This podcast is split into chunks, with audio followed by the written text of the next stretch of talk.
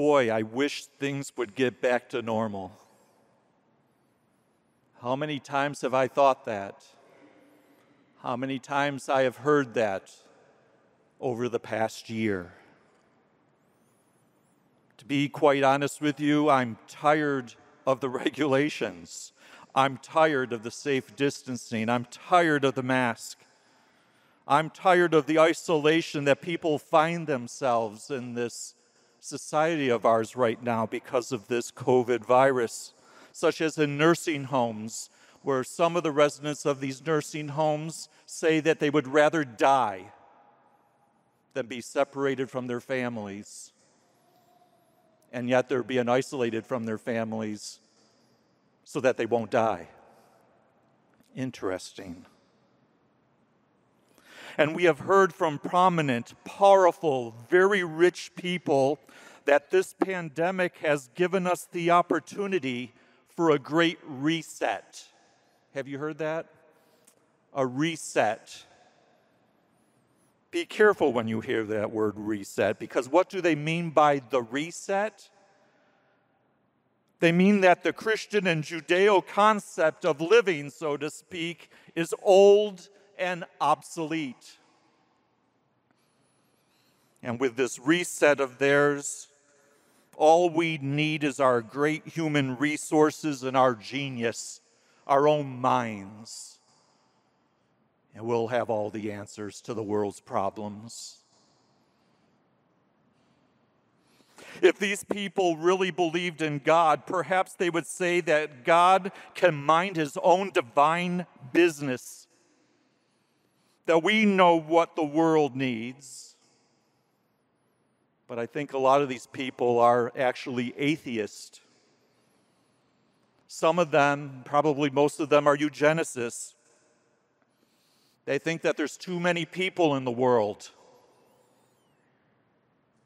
They want to give people who away, they want to kill people. Let's just call it what it is. They want to kill people to make a world a better place.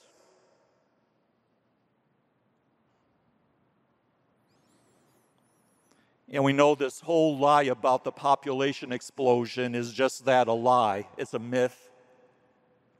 I remember back in 1974, years and years ago, just after Roe v. Wade was passed uh, by the Supreme Court, and um, uh, I remember that there was this professor, a pro life professor, who wrote a book about the myth of the population explosion. He said there was no such thing. In fact, we need more people. And he said in his book, of course, the numbers might change now because that was quite a while ago. But he said in his book back in the 1970s that if you took every man, woman, and child in the entire world and put them shoulder to shoulder together, they would fill up the state of Rhode Island. He said that if you took every family in the world and gave each of those families five acres of land, they would all fit in the state of Texas. And he said in his book, If you prove me wrong, I will give you $10,000. But how can you deny the facts? How can you deny the facts? We don't have an overpopulation explosion. In fact, our problem is that we don't have enough people. You know, in Genesis, God said, Go and be fruitful and fill the earth, multiply, not practice birth control. And so, we have countries like Russia who know that they have a real problem. They have a dying population. They're not having enough children to replenish their population. So, you want to know what they're doing in Russia today? They're offering parents money to have children. Imagine that. Imagine that. Yes. But these eugenicists, these powerful rich people who are trying to promote the Great Reset think that we have to get rid of people.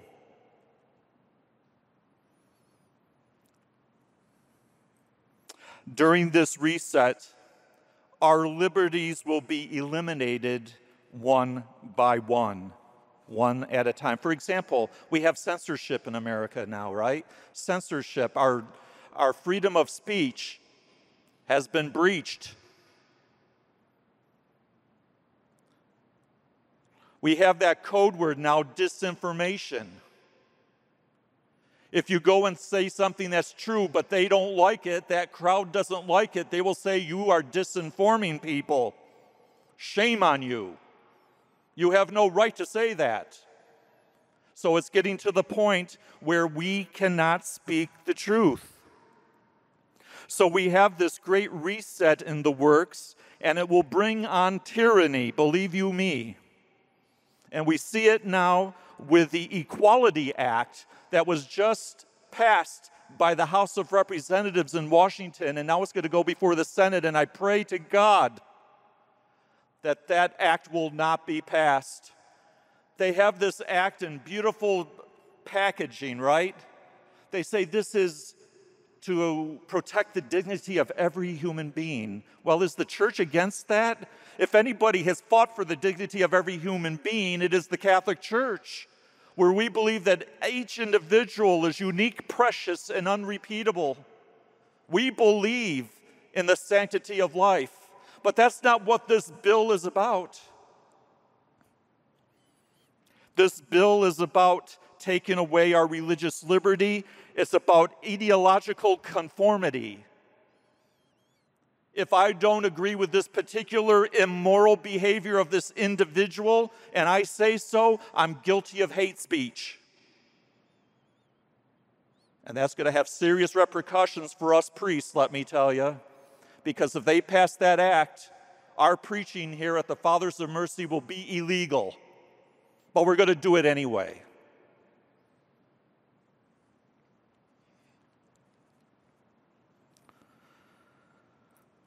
So we have this new reset that's coming. And it's a grave threat to our religious liberty. But do we really just want to go back to the normal? As I started off this homily, I wish things were just normal again. No, we don't want to go back to the normal. If going back to the normal means abortion, 100,000 abortions daily worldwide here if it means euthanasia, if it means divorce, if it means sexual abuse, if it means violence in the streets, vandalism, and theft, if it means empty churches, if it means lukewarmness, no, I don't want to go back to normal. There's got to be something better than this. And God loves us too much to allow us to continue down this path. So, as with any good parent, he's going to step in. He is. It's time for a deep cleaning. It's time for a purification. As one author says, but even this is love, though it is tough love. The great shaking of the church and the world is necessary not because God has to vent like some exasperated tyrant but in order to save the greatest number of souls. Hence, justice is love, justice is also mercy.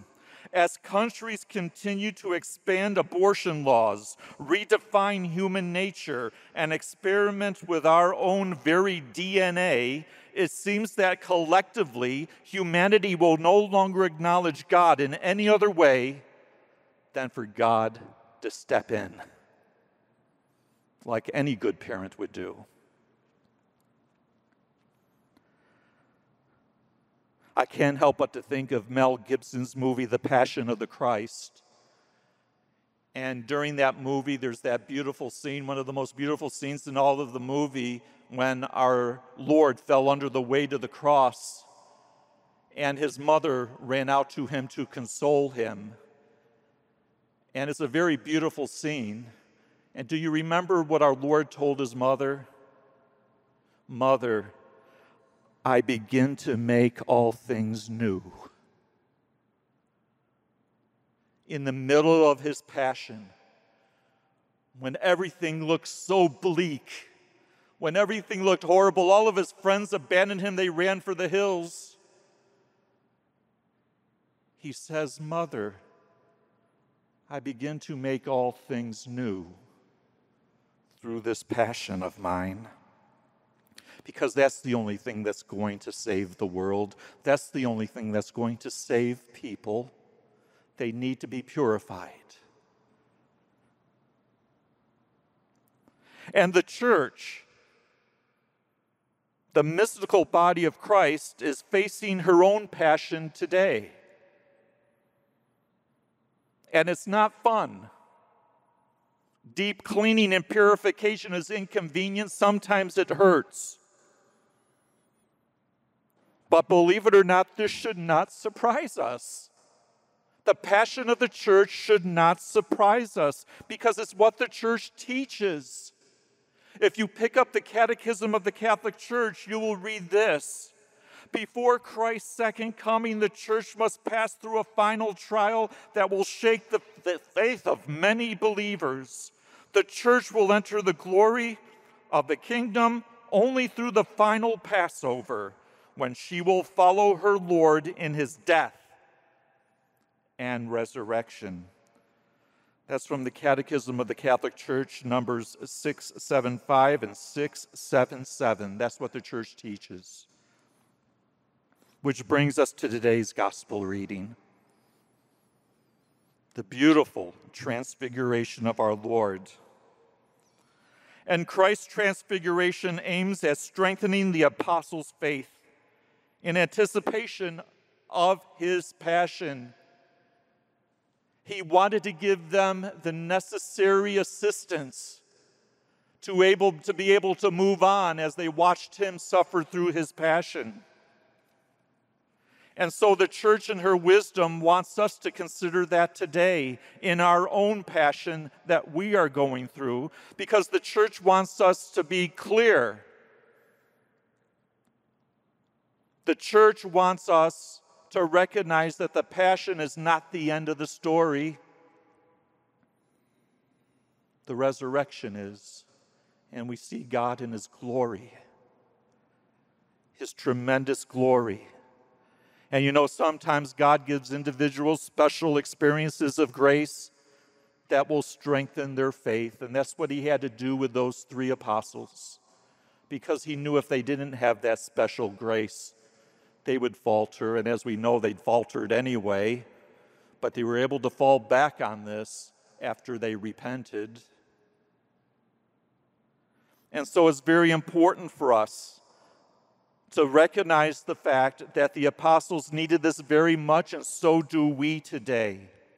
As sacred scripture says, rejoicing in the Lord must be our strength. Not complaining. You'll never hear that in sacred scripture that complaining is our strength. But rather, rejoicing in the Lord must be our strength. In fact, St. Paul says, Rejoice. I say it again, rejoice. And this is a man who was stoned. This is a man who was beaten and whipped. And yet he says, Rejoice. Because we cannot let this passion that we are going through cause us to lose our faith. You know, the miracle of the transfiguration isn't necessarily the fact that our Lord manifested his glory. Archbishop Fulton Sheen used to say the real miracle is the fact that our Lord hid his glory for 33 years when he wanted to just burst forth and show his divinity, but he couldn't. Why? Because he would be unapproachable. Remember in the Old Testament when Moses saw Yahweh? The people were afraid of him because his face was bright and he had to wear a veil over his face. And so, if our Lord lived in his glory through his 33 years here on earth, There would have had to be a bubble around him. Uh, I don't know. There would have to be something to hide that glory because we would not have been able to handle it.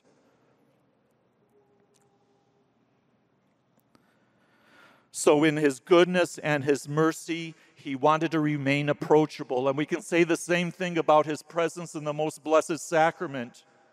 He is there, body, blood, soul, and divinity. Make no mistake about it. And every once in a while, he'll perform one of those special miracles, those special graces to wake us up and to help us to realize that he really is there. I'm thinking of the great miracle of Lanciano Italy, where the Eucharist literally turned in human, into human flesh. And the wine literally turned into human blood. And this was hundreds of years ago. And St. Paul VI allowed a commission of Protestant doctors to experiment and to do experiments on the sacred species. And they found out that the flesh was from a cardiac muscle, it was from a heart. They found out that the blood still had proteins in it, which is only evident in fresh blood. Uh, human blood loses its proteins soon after it leaves the body. In other words, living. It's living. It's real. And if he wanted to manifest himself right now, he could, but he doesn't want to because he wants to remain approachable. And yet, how many people ignore him? How many people ignore him? That's why we've been pleading for the past year please make yourself available to Him. You need Him in order to build your faith. Because let me tell you, people are going to or they're going to try to destroy our faith. The evil one is going to try to destroy our faith.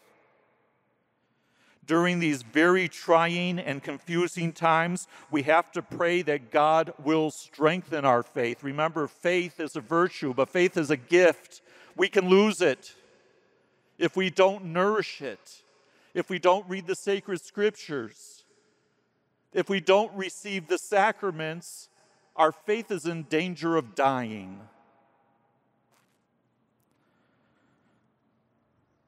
And it's very important for us if we're going to nurture the faith to, pr- to pay attention to the true magisterium of the church. There are false magisteriums of the church right now teaching heresy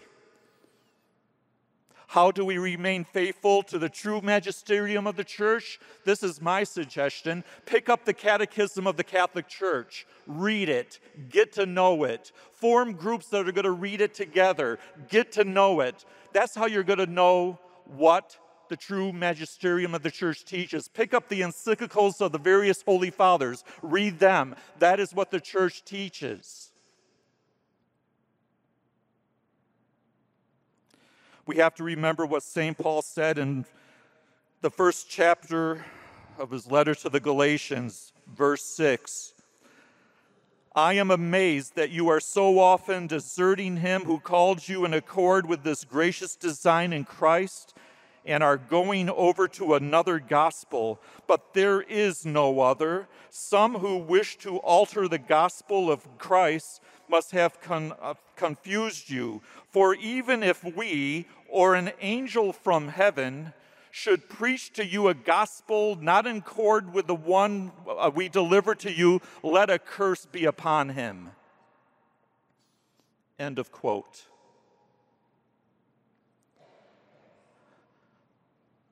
So if a nun, if a catechist, if a director of religious education, if a deacon or a priest or a bishop or a cardinal comes up to me and says something that is contrary to the catechism of the Catholic Church, I have every right to say to that person, I'm sorry, but the church does not teach that. It's that simple. So, as this confusion continues to grow around us, I plead with you please look at what the true magisterium of the church really teaches. You know, Curtis Martin once said that the Catechism of the Catholic Church is the greatest commentary ever written on sacred scripture. Why? Because the Catechism of the Catholic Church is chock full of references to the sacred scriptures. You want to know how to interpret the sacred scriptures properly? Go to the Catechism of the Catholic Church. And that is, I believe, the reason why St. John Paul II made sure that that was one of his primary duties, and that was to have this catechism of the Catholic Church for us to read and to get grounded in our faith because he knew what was coming. He and the other popes made plenty of warnings. Not many people heeded their voices. But today, when we're thinking about the transfiguration, we have to remember that yes, we're going through this passion, but then there's going to be a great era of peace that Our Lady of Fatima promised us. St. John Paul II called it the new springtime. It's something to look forward to. Many of the saints have talked about this. It's not the end, it's the beginning.